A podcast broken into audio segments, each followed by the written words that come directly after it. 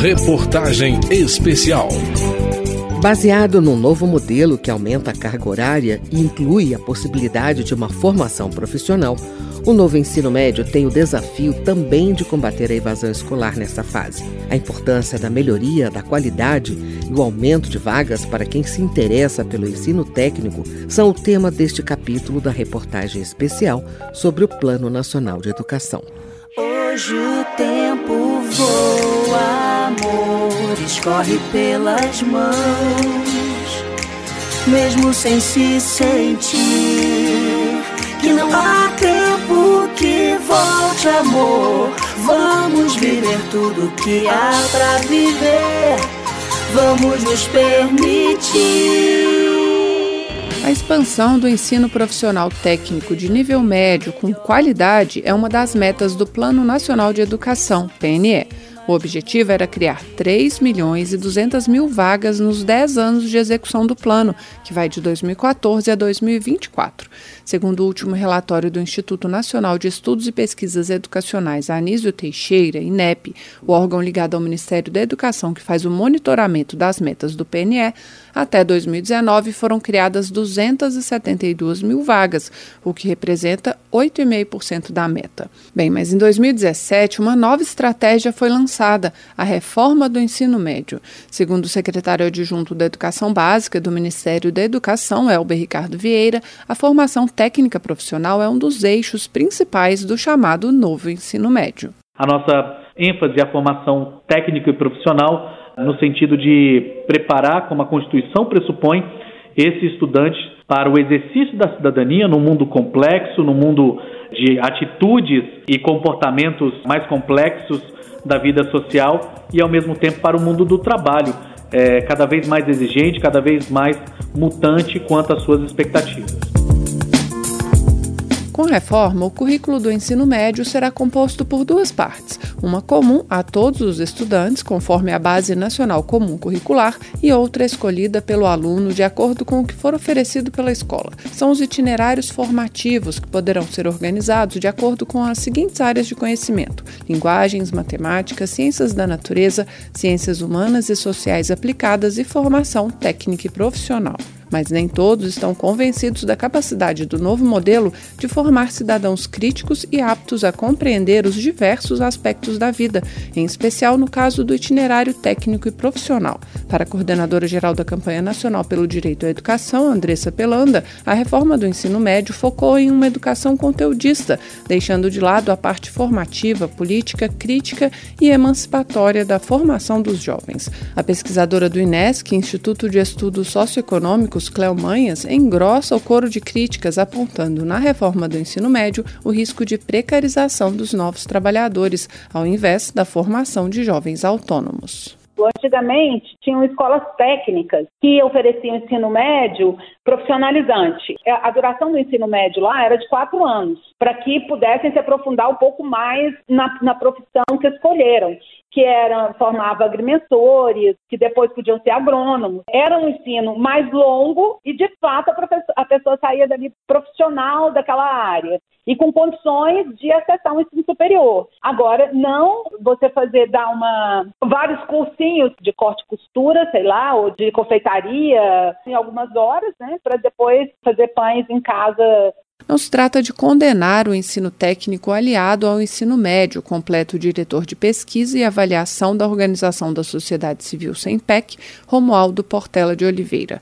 O problema é ter uma educação focada apenas na preparação para o mercado de trabalho e que, na verdade, hoje é empobrecedora, né? sempre foi empobrecedora, hoje é mais até para esse fim. Porque, veja, nós, nós, temos um mercado de trabalho que muda com uma rapidez muito grande. Então, não adianta eu, eu achar que eu ensinar o cara a operar uma máquina, isso vai ser uma formação é, profissional adequada. Por quê? Porque daqui a pouco essa máquina está obsoleta. Então, no fundo, você teve a incorporação de conceitos como aprender a aprender, aprender ao longo da vida, que são conceitos que pressupõem uma formação geral sólida. E, nesse sentido, se você empobrece o currículo de formação geral, você não só está dando uma formação mais pobre, mas você está comprometendo até a capacidade de preparar para o mercado, se é isso que você quer. O secretário adjunto da Educação Básica do Ministério da Educação, Elber Ricardo Vieira, argumenta que a reforma aumentou a carga horária do ensino médio de 2.400 horas para 3.000 horas nos três anos de estudos e que 1.800 horas, ou 60% da carga, foram reservadas para a formação da Base Nacional Comum Curricular, que é densa e completa, trazendo também discussões sobre cidadania e estímulo ao pensamento crítico. A cidadania também é exercida por meio e no mundo do, do trabalho. O Brasil, infelizmente, é um dos países que tem menor, um dos menores índices de formação de jovens preparados para o mundo do trabalho. E isso não significa que nossos jovens parariam na educação técnica, mas o fato de eles estarem preparados com a formação técnica desde o final da sua educação básica faz com que, por exemplo, a Alemanha tenha um dos menores índices de desemprego entre jovens, justamente porque esses jovens estão preparados para a cidadania e também para o mundo do trabalho. Que trabalho é esse que mandaram me chamar? Se for pra carregar pedra, não adianta, eu não vou lá. O Plano Nacional de Educação tem como meta também que um quarto das vagas na educação de jovens e adultos esteja integrada à educação profissional. Mas, segundo o relatório do INEP, o que houve foi uma redução desse indicador. Em 2013, 2,8% das matrículas estavam integradas à formação profissionalizante. Em 2019, esse percentual caiu para 1,6%. Falando à Comissão de Educação da Câmara, em setembro de 2021, o representante do INEP, Gustavo Henrique Moraes, defendeu mais investimentos na formação profissional de adultos sem educação básica, que somam hoje 60 milhões de brasileiros. De cada 200 turmas de educação de jovens e adultos de ensino fundamental, apenas uma é integrada à educação profissional, o que é o maior desastre do Plano Nacional de Educação, sem dúvida nenhuma.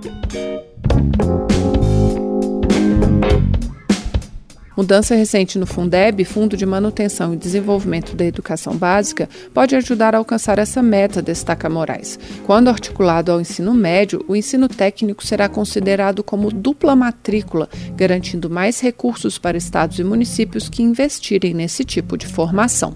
A Câmara está analisando agora projeto de lei que busca incentivar alunos e empresários a investir no ensino técnico profissional. Pelo texto, os alunos que cursarem o ensino médio profissionalizante presencial poderão ganhar até 400 horas de crédito em cursos superiores de áreas afins nas universidades. A ideia, segundo o deputado professor Israel Batista, do PSB do Distrito Federal, é desfazer a noção de que quem cursa o ensino profissionalizante não vai para a faculdade. Havia uma visão equivocada sobre o ensino profissionalizante no Brasil que entendia o ensino profissionalizante como se fosse a alternativa dos pobres, como se fosse algo excludente do ensino superior. E nós estamos corrigindo essa distorção. É que o ensino técnico não é uma opção excludente do ensino superior. Eles são complementares. Pode ser que o estudante não faça ensino superior e consiga empregabilidade, mas se ele quiser também, ele pode avançar. O projeto determina ainda que as empresas matriculem entre 5% e 15% dos seus empregados em cursos profissionalizantes. Da Rádio Câmara de Brasília, Verônica Lima. O Congresso Nacional discute a criação de um Sistema Nacional de Educação em moldes parecidos com o SUS na saúde. E esse é o tema do próximo capítulo. Reportagem especial.